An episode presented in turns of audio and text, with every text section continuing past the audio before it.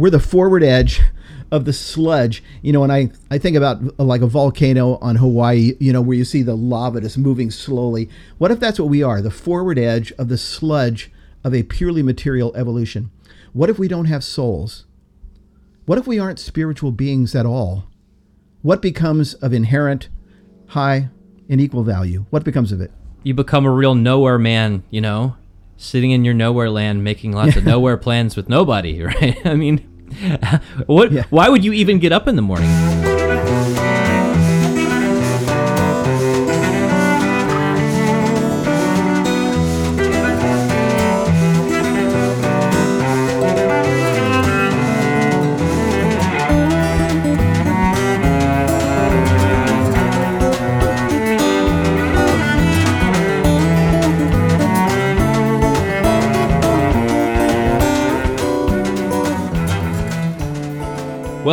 Welcome to another seaworthy episode of On the Journey with Matt and Ken. I'm Matt Swaim along with my colleague Ken Hensley. Neither of us were atheists, really. I mean, Ken was a Baptist pastor, although he became a Christian in his younger years. Um, I'm basically a lifelong Christian, but we're talking today about some stuff. We're continuing a series, really, uh, on uh, discussing faith with people who don't believe in the supernatural. If you want to come and visit us, the place to find us is chnetwork.org and especially community ch dot I'm sorry community.chnetwork.org. Ken, you ready to crank back into week two?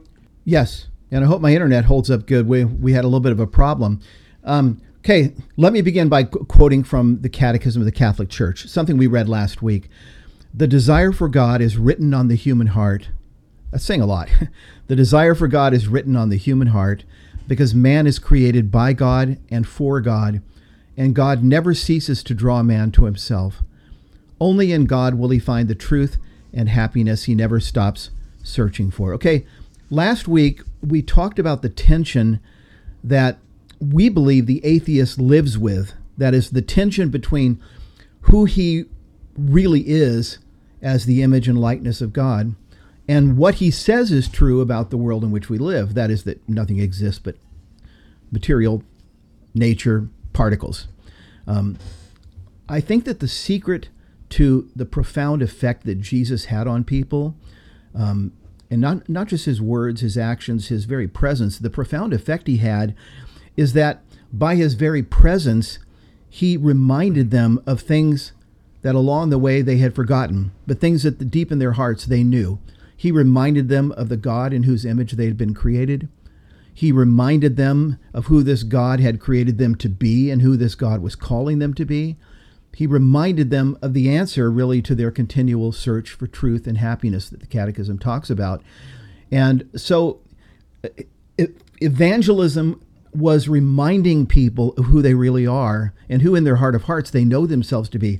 Well, I tend to look at evangelism and and apologetics even, Matt, in the same way. I view it as the work of reminding people of who they are, of what they've been called to be, and and of where truth and happiness are to be found.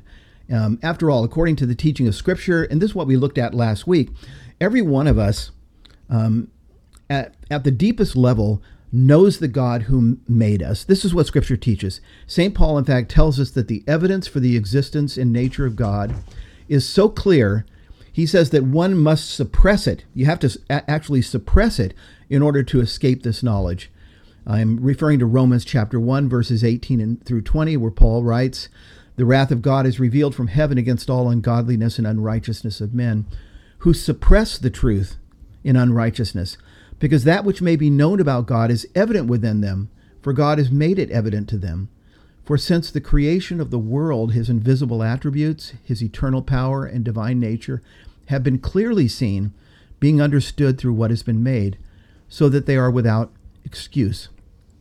In other words, just summing this up again, um, in our heart of hearts, every one of us knows that we are more than mere biological machines every one of us knows that there is something alien about us. There is some sense in which what we are, who we are, goes beyond nature. Now, when it comes to doing apologetics, then, Matt, um, with those who doubt or deny the existence of God, atheist, agnostic, I like to think of apologetics as the the fine art of putting my finger on this tension that exists between the person that I'm speaking with, who this person really is, as made in the image and likeness of God, the tension that exists between that and what he or she says he or she believes about the world in which we live, the material that is that the material world is all that exists. And uh, just a couple of illustrations quickly before we get to what we're really going to be talking about today. Subjects we're going to be hitting in coming weeks. For instance, we'll be getting to this one, in fact, next week. I believe that the atheist, my atheist friend, knows that moral absolutes exist. Even the man who commits murder thinks it's wrong if you turn around and murder his mother or his grandmother. But if atheism were true, there would be no moral absolutes. And this is something thoughtful atheists admit to be the case. I'll give you one quotation. This is from atheist philosopher Michael Ruse, who writes Morality is a biological adaptation no less than our hands and feet and teeth. Morality is just an aid to survival and reproduction. Morality is an ephemeral product of the evolutionary process. It has no existence or being beyond this, and any deeper meaning is illusory. Um, another quick illustration, something that we'll be talking about a few weeks down the road. Um, I believe that my atheist friend knows that he is more than, that is, that he as a person is more than uh, electrochemical processes taking place in a pile of meat between his skull and his brain. And, and yet, if we are nothing more than the products of a material world, then, well, to quote molecular biologist and atheist Francis Crick, you, your joys and your sorrows, your memories, your ambitions, your sense of personal identity and free will are in fact nothing more, no more, he says, than the behavior of a vast assembly of nerve cells and their associated molecules. Okay, now in this series, Matt, over the coming weeks, you and I uh, plan to elaborate in some detail on a number of various ways in which what the atheist says he believes about the nature of reality puts him into inescapable tension with what is true and with, I will argue, what he knows to be true as the image and likeness of God. But these are a couple of examples. Today, you and I are going to focus on the unique value of human life and spend some time on that. Well, good, because uh, there. Um, this has come up recently in RCIA because we were talking about you know the paragraphs uh, in the 200s through the mid 300s that mm-hmm. talk about you know what does it mean to understand God in a certain way. Well, we have to understand kind of ourselves to get a sense of well, just like you'd study any painting to get to know a little mm-hmm. bit about what the painter must be like. What's the painter thinking? Uh, and so, really, this is kind of a starting point that you have to have. Like, I mean, this is the best kind of information that God has given us about mm-hmm. who He is. Is by the way He made the most complicated and unique creature on the face of planet Earth, which is you and me. I mean, and the fact that we're asking mm-hmm. this again, like I say, woodchucks are not having this conversation right now chameleons and earthworms and even bottlenose dolphins a, are not having this conversation a, right now. I think a woodchuck would if a if a woodchuck if they could, could, right? Right. But how much if would they, they talk about this? That's the real question. and dolphins and all the things. Oh, yeah. Okay. So today, exactly right. And today we're focusing on the value of human life and let me begin with a little story, a, a little reminder of mine, because I still remember hearing the news. Um, it was July of 2002, which, which, which, means you were probably like three months old, right? Um, anyway, an explosion, Matt, had ripped through a coal mine in Pennsylvania, and there were nine miners that were trapped 240 feet below the earth in a dark, partially flooded mine shaft. And this was a big deal. And I remember it was astonishing the rescue effort that was immediately launched. I mean, engineers were brought in to examine the situation, to make recommendations. Environmental scientists were brought in to run tests on groundwater to try and figure out how they could do, drill. Um, massive drilling equipment came in, men that could operate it. Even the U.S. Navy was wheeled in, Matt, supplying underwater experts and decompression chambers in hope that the men could be brought up alive. And for three days, I, I remember this well, basically all of America sat just transfixed in front of their TV sets as engineers drilled a narrow mine shaft. I mean, this is the only thing they could do, Matt. 240 feet down, they drilled a narrow mine shaft down, trying to calculate exactly where the men were. Um, the entire world was watching. And here's the thing if they miscalculated the angle and they missed the little compartment where the men were living, nine miners, it would be too late to drill again. They couldn't start again. The men would run out of air, and that would be the, the end of them. So, so again, this was a big deal, and I remember the entire country being involved in watching. Well, they did the drilling, and they were successful. And I and I still remember clearly when they began to bring these men up through this narrow hole, one by one, that they had drilled, and the guys came up, you know, this filthy and barely barely alive. I mean, it, it was impossible to remain um, unmoved. It was impossible. And so think about this for just a second.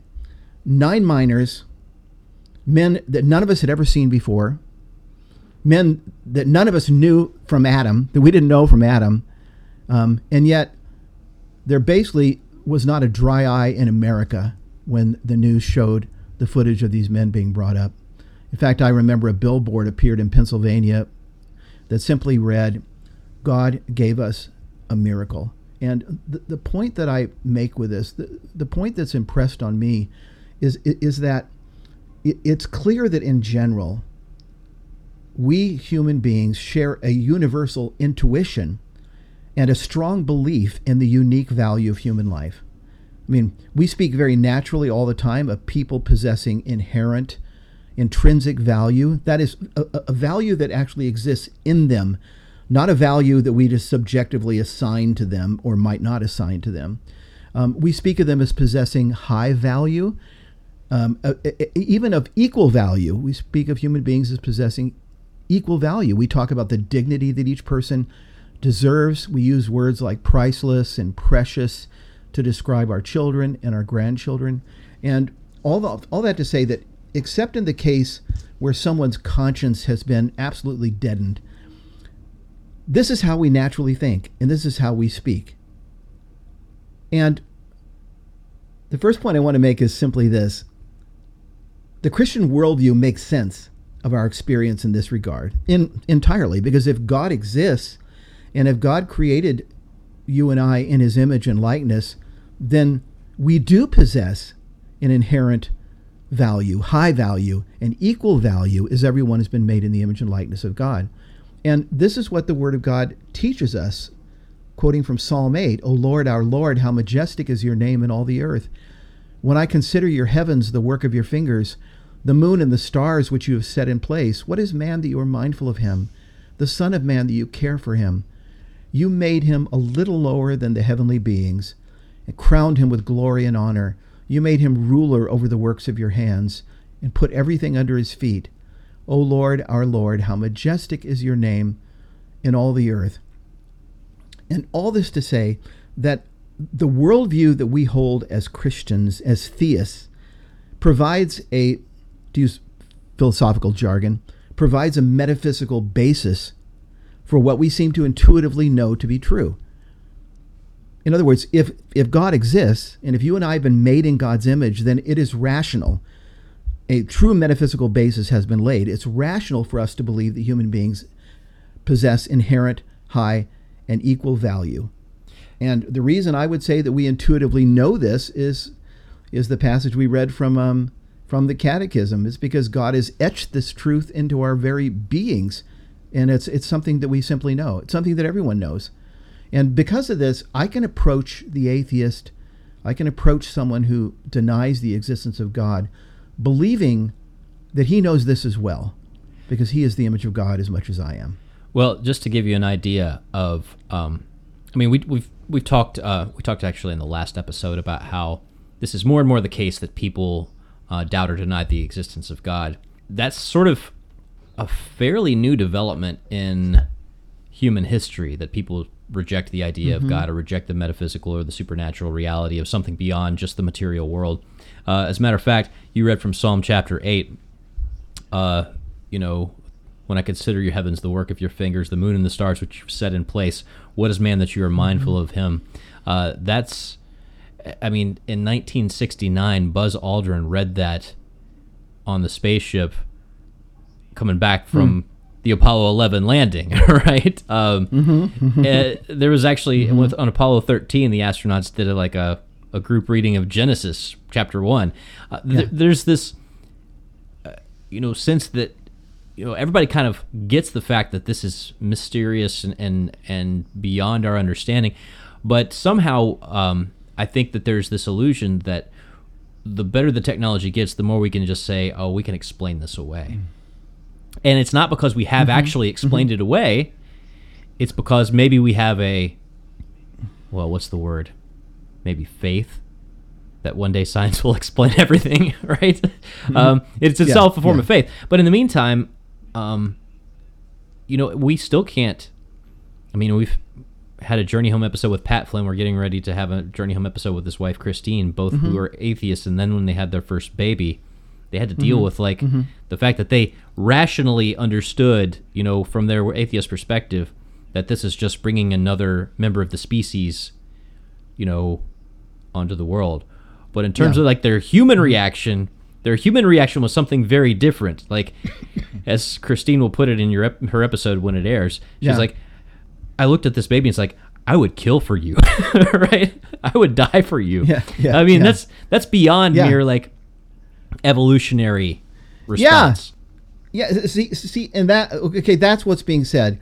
You know, it, so far here today is we all seem to intuitively, naturally believe in the special, high, and equal value of human life. And every mother, every father whose baby comes in the world says that, yeah, you know, uh, immediately, I would die for you. It's you know? not mere survival you're, you precious. talking. You're yeah. yeah. Yeah. Yeah. Okay. And what I'm saying here so far is that the Christian worldview, the Christian theistic worldview, makes sense of this belief entirely not only does it make sense of it, it, it, provides an actual rational metaphysical foundation for it. Because if God exists and we've been made in God's image, then we do have, we do have this special value, high value, equal value. Okay, but what if atheism is true? Let's look at it the other way around.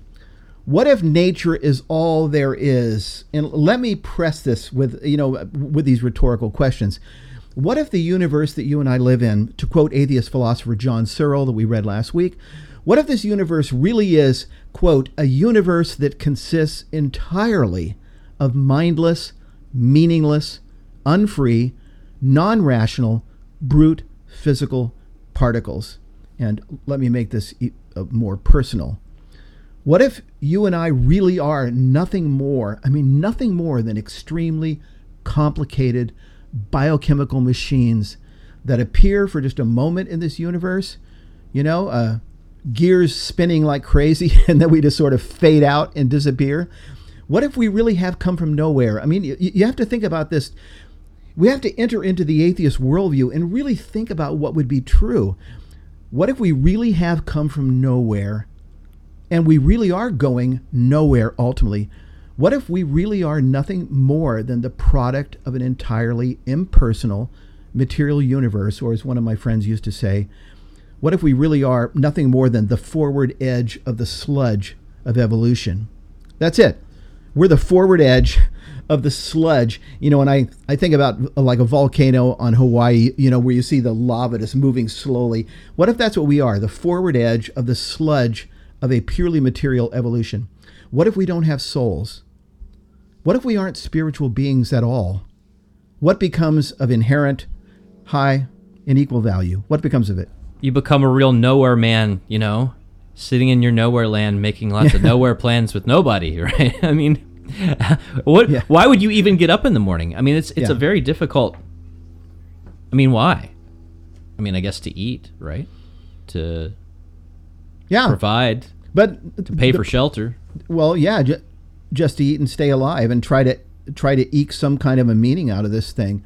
Um, but but that's the thing. If atheism is true, and this is something that we don't often think through, you know, the implications. But if materialism, nat- and naturalism, atheism, if it were true, then the only value you and I would possess would be value that someone is willing to grant to us for the few moments that we have, you know, before the quicksand comes and sucks us down.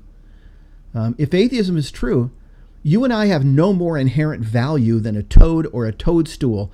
And uh, this touches, I mean, just briefly on the pro life thing, you know, because when I think about it, um, being pro life follows naturally, again, and rationally from a Christian theistic worldview. God exists, human life is created in the image and likeness of God. Of course, you protect human life and you're pro life. Um, but, but if you don't believe in God, um, and you believe that this universe is just this huge material accident, and this thing forming in your pregnant body is just a, you know, product of conception, then there is no inherent value. The only value that child has is value that the mother decides to give it.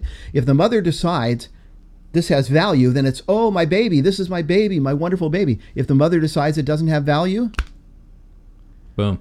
And the thing know, is, this this follows naturally from atheism. Well, this is a fascinating line of thought. It it also follows like, well, does an elderly person have value? Does a person with disabilities have value? Same thing. Does a person who's in prison have value? Same um, thing. Does a person who is probably um, mentally ill and mm-hmm. is never going to get a, a really productive job in society have value? I mean, it extends to all of these different reaches. But I'm I'm fascinated by this question. But I, I we had on uh, the journey home, and I've this is the second time we've had a bunch of former atheists who have mm-hmm. wrestled with this on the journey home over the years. And one of them was Dr. Alicia Thompson, who is an OBGYN. And she was studying mm-hmm, uh, mm-hmm. as an agnostic, you know, whether or not to do abortions. Uh, and she was wrestling with this question. And at the same time, she was wrestling with, with this question of whether to do abortions. Um, she was also wrestling with her sense of her own value. And she felt like she didn't have much value because she didn't feel like the people in her life valued her. And so, grappling with mm-hmm. that question, like, do I only have value based on whether the people around me assign value to me?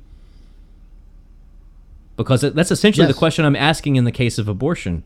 Does this life only have value based on the value mm-hmm. that I assign to it? And if that only has value based on the value I personally assign to it, maybe I have no value. Because I don't see I don't see people around yeah, me I, giving me much value. It's dis- yeah, she was in a, a state of despair. Yeah. We're thinking and we're thinking in terms of worldview and and what what I'm saying is that this flows naturally from your worldview.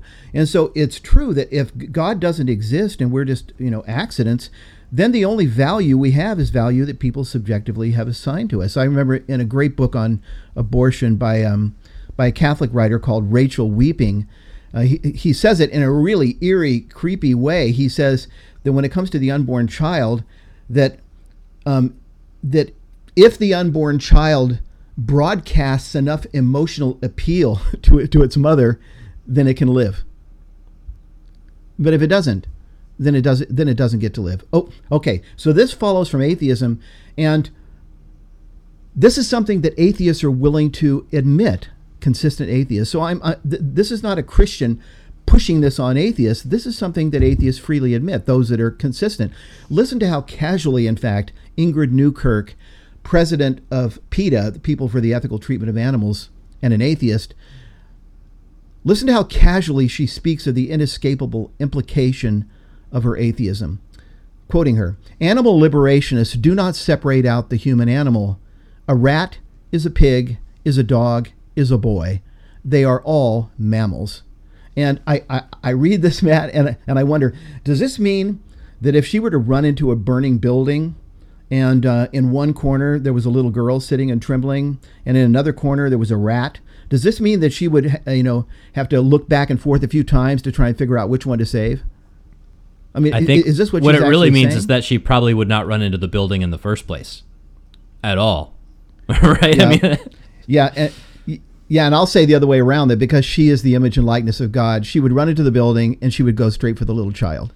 You're probably because right. She's the image she and likeness of God. No matter she what she, no, no, matter what she says. Okay, here's how another atheist philosopher named James Rachels puts it: As Darwin clearly recognized, we are not entitled, not on evolutionary grounds at any rate, to regard our own adaptive behavior as better or higher than that of a cockroach, who, after all, is adapted equally well to life in his own environmental niche. Okay, think think through these quotations a couple of times. You know, these are things that atheists are saying and consistent philosophers.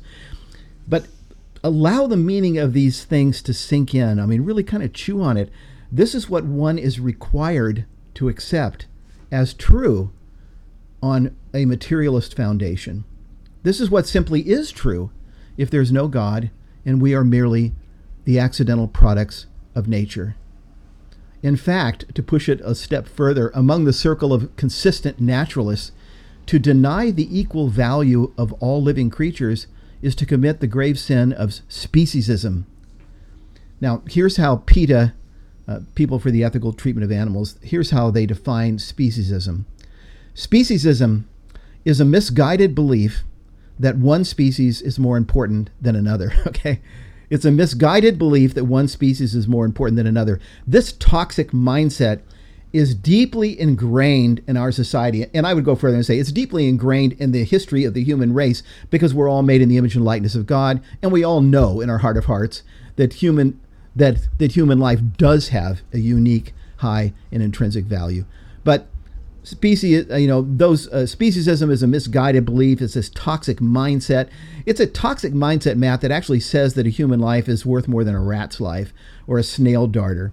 To the consistent naturalist it is simply unwarranted. In fact it's wrong to assign different values or rights uh, another subject we're going to get to in a few weeks to individuals based on the species of which they are a member. Yeah. It's just unwarranted it's unwarranted when you run into a burning building. It's unwarranted for you to choose the child over the rat. It really is. It's unwarranted. You're assigning a special value to.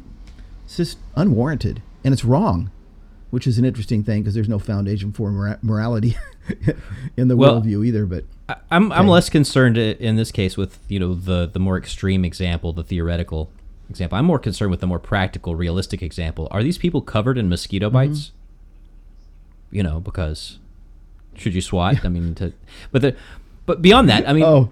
so so the the question would be too, you know, when we talk about these ideas of of protecting mm-hmm. the environment, you know, there is a Catholic basis for protecting and caring for creation. It comes from Genesis. Yes, of course. Chapter 1. It comes from God gave Adam dominion over this thing and he said, "All right, mm-hmm. name these animals. You're supposed to take care of all this. This is your domain. Uh, yes. I made you in my image and this is my gift to you. And if you abuse it and mistreat it, it's not because it's that's wrong not because all species are equal mm-hmm. and no one should take priority over any other. It's wrong because this is a gift given to you by me. And to abuse mm-hmm. it and to mistreat creation is a sin against the creator who gave it as a gift. It's not because a rat is a pig, it is a dog is a boy, right? I mean, that's a very different foundation for understanding yes. why we treat creation with respect. Yes, and you've made a great point. And in fact, here's where there's so many ironies that, that appear in this discussion because actually, from a Christian point of view, it makes sense that we would care for the creation because it's the gift of God to us, as you said. But from an atheist point of view, if the whole thing is just an accident, then uh, and and we are and we have no in, inherent value either as human beings. Then why care about the environment? Why care about creation? Why care about the planet at all? Okay but which leads into the next question because here's a question that i want to move to here. Is there any way to escape this implication of the naturalist worldview? Is, is a question i'm putting. Is there any way to escape the implication that if naturalism materialism atheism is true then human beings have no inherent high equal value? Or let me put this the other way around. Is there any way to justify our belief that human beings possess inherent, high, and equal value without, without believing in God and our creation in God's image? And I won't go to a Christian source to answer this. I'll go again to an atheist, Peter Singer, famous atheist professor of bioethics at Princeton University. He would answer no. He doesn't think so. He doesn't think there's any way to justify our thinking that we possess inherent value without going to the Christian, basically Judeo Christian worldview. As an atheist, in fact, he has admitted that the Judeo Christian doctrine of man's creation in the image and likeness of God may be the only foundation there is to support such an idea. That is, that we possess inherent value, high value, equal value. And philosopher James Rachels agrees with that. This is what he says. He writes that with the rejection of the biblical worldview, quote, the traditional supports for the idea of human dignity are gone. They have not survived the colossal shift of perspective brought about by Darwin's theory. A Darwinian may conclude that a successful defense of human dignity is most unlikely. Listen to that. A Darwinian may conclude that a successful defense of human dignity is most unlikely. There's, there, there's no defense that can be made on naturalist grounds, he's saying. Not just may conclude, Darwinians, several Darwinists, Darwinists over the years have concluded, right? Such. And we're yeah. going to get to that in a little bit. Have basically just taken the natural evolutionary survival of the fittest um, approach to this and said, okay, well, this is how we're going to run a government, right? This is how we're going to yeah. um, orient our social morality and, and everything else. I mean, this is a, it's not just a, uh, that they may conclude yeah. that. Several of them have concluded that and have had catastrophic consequences for humanity as a result. Yeah, and so let, us push this just one final step. So much for inherent value and so much for high value on an atheist worldview. What about equal value? Again, this is something that we all seem to believe in. I mean, whether theist or atheist, I mean, speaking generally, I would say, speaking generally, because there are always exceptions, everyone believes that we ought to treat people as though they possessed equal value, equal dignity. But can an atheist justify this belief on the basis of his worldview? And again, atheist philosopher Joel Feinberg spent some time thinking through this exact question from a naturalist perspective, and he would say no. This is the way he reasoned uh, in his article on this, in his book on this. Since people quite obviously have inequalities of gifting, inequalities of talent, ability, personality, character, inequalities in the contribution that they make to society. You referred to that a little while ago, some people that just don't contribute. Why is it, he asked in his study, why is it that we seem to have this universal intuition and strong belief that each human being possesses equal value and should be treated with equal value? Why, he says. Feinberg's conclusion is this his conclusion is that this intuition and belief, however common it may be, has no grounding or basis whatsoever in the natural world. He he basically says it's just some kind of irrational and unjustifiable attitude that we share. You know, some a, subjective feeling that everyone seems to have um, uh, that is based on nothing. Because human beings obviously don't have equal value; they're different. Some are hmm. smart, some are dumb. Some have gifts, some don't. Some are valuable and uh, you know and help with society, and some don't. Yeah, and uh, you so, know, one might say, well, what about uh, you know people in power needing people who are lower on the food chain to provide cheap labor and treat them as less valuable? That's a different question. What about people who aren't able to work at all? Do they have value? What about you once yeah, you're no longer able to work yourself? Do you still have value? pretty soon we're getting into Hitler and we're getting into the whole, you know, you, no, we always get to Hitler uh, world. It never takes yeah, very long to get to Hitler. It. This is the internet. We're okay, going to get let, to Hitler eventually. Okay, okay let, uh, let me uh, refer to one more one more book here. I have a book that I like very very much. It's on my shelf right over here. It's written by an evangelical philosopher named J.P. Moreland, and it has the cool title, "The Recalcitrant Imago Dei: Human Persons and the Failure of Naturalism." Okay, I like that word recalcitrant you know, we will sometimes use the word recalcitrant to describe the kind of child that I am pretty sure you were, Matt, when you were little. That is, a recalcitrant child is a child who just stubbornly refuses to do what he's told to do. Now, did I hit the nail on the head there? No, yes you did no? not. No, I was a very obedient child, extremely oh, obedient. Oh, okay. I produced, okay. and that's why I survived. you just seemed like the kind that was probably pretty wild to me when you were little. That came later. Energetic. Energetic. Okay. Well, in this book, though, J.P. Moreland, he talks about what he refers to as a, a recalcitrant fact. And what he's saying is this a recalcitrant fact, whatever the fact may be, is a fact that stubbornly refuses to be assimilated within one's worldview. Okay? That's it's an uncooperative fact. It's a fact that just doesn't fit. It's a fact that resists explanation, and therefore it serves as evidence that the worldview in question just might not be true. Okay? If you have a fact that you just cannot find a way to assimilate it within your worldview. You can't find a way to explain it in terms of your worldview. You can't find a way to account for it in terms of your worldview. Um, no matter how hard you try, this recalcitrant fact just sort of sits there like a rock or like an anvil in the throat of your worldview. You understand what I'm saying? It, it just won't go down. It, it won't go down. It's like an anvil in the throat. And he argues that the most basic fundamental aspects of our being as human persons you know, and one of them is what we've been talking about today the fact that we believe that human beings have intrinsic value, high value, equal value. But he goes on to talk about others. The most fundamental aspects of our being and experience that is meaning, um, believing in value, believing in morality, believing that as persons we're more than just chemical processes in our brains, believing that we have freedom, mind, rationality. He says all of these are facts that utterly resist they resist explanation in terms of a purely naturalist worldview. And thus he speaks of the recalcitrant imago Dei. Now, what, what we've been talking about today, as I wrap this up, then, this is just one illustration of this recalcitrant imago Dei. And I believe that this can be used powerfully in evangelism. Because one thing we can be sure of is that our atheist friend made in the image and likeness of God, knows in his heart of hearts that human beings possess inherent value, high value, equal value. He knows that it isn't really true to say a rat is a pig, is a dog, is a boy, they're all just the same, they're all just mammals, they're all. He knows that it's not correct to say that we have no more value than a cockroach. He knows it in his heart of hearts as, as made in the image of God. And unless he's a member of ISIS, I mean, unless he's just cold to the core, he undoubtedly treats other people as though they possessed this inherent high and equal value.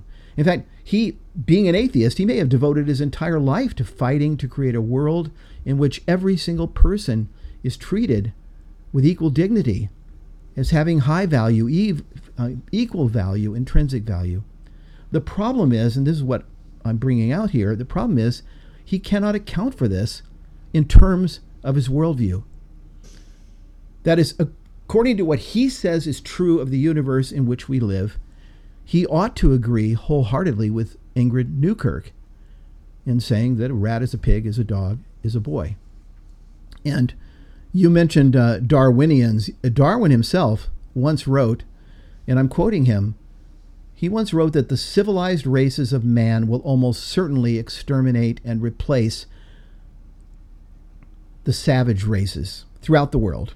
Will almost certainly exterminate and replace throughout the world the savage races. And by civilized races, he meant the Caucasian races.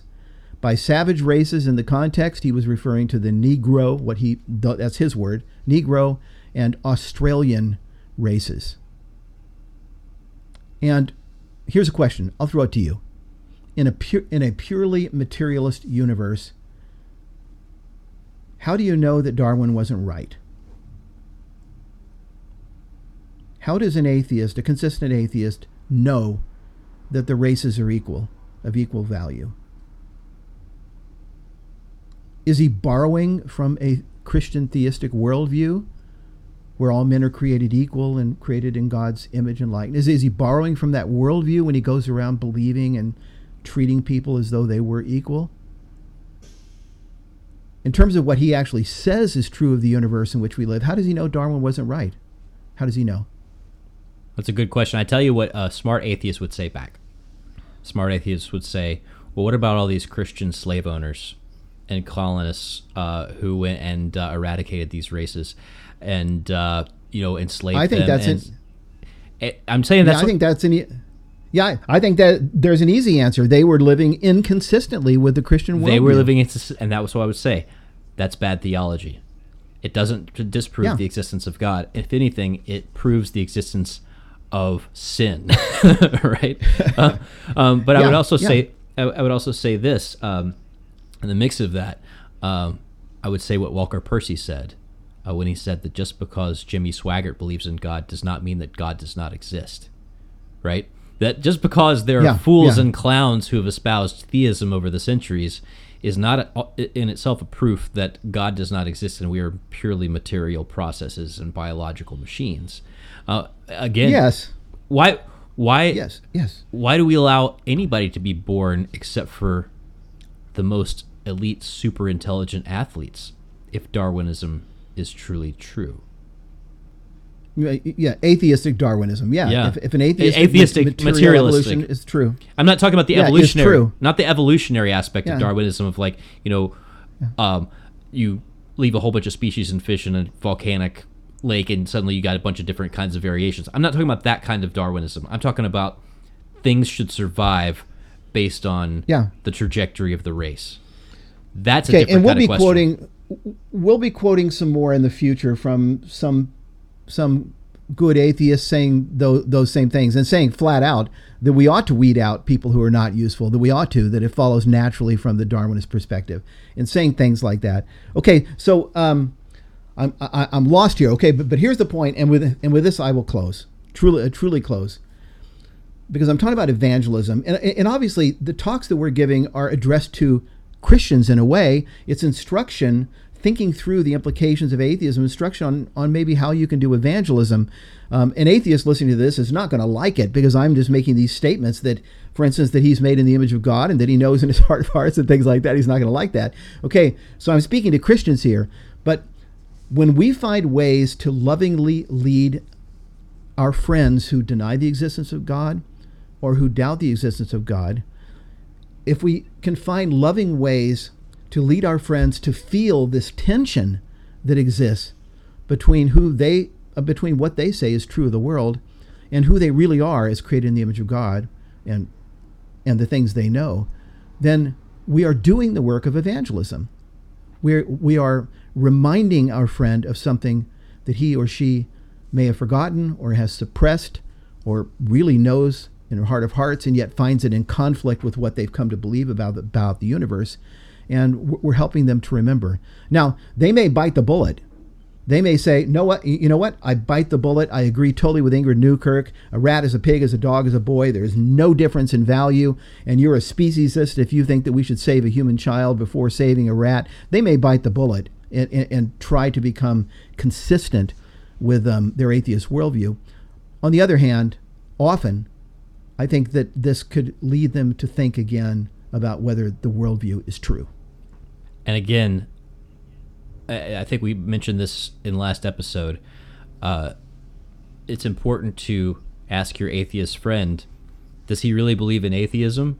Uh, or ask yourself as an atheist if you're watching this, if you really believe in atheism, why don't you live as though it were truly true in every aspect of your life? And I'm going to turn that question around just like I'm going to try and turn it around every episode back to the Christians. If you really believe that Christianity is true, are you living as though it were in every aspect of your life? Or are you living like a scientific materialist?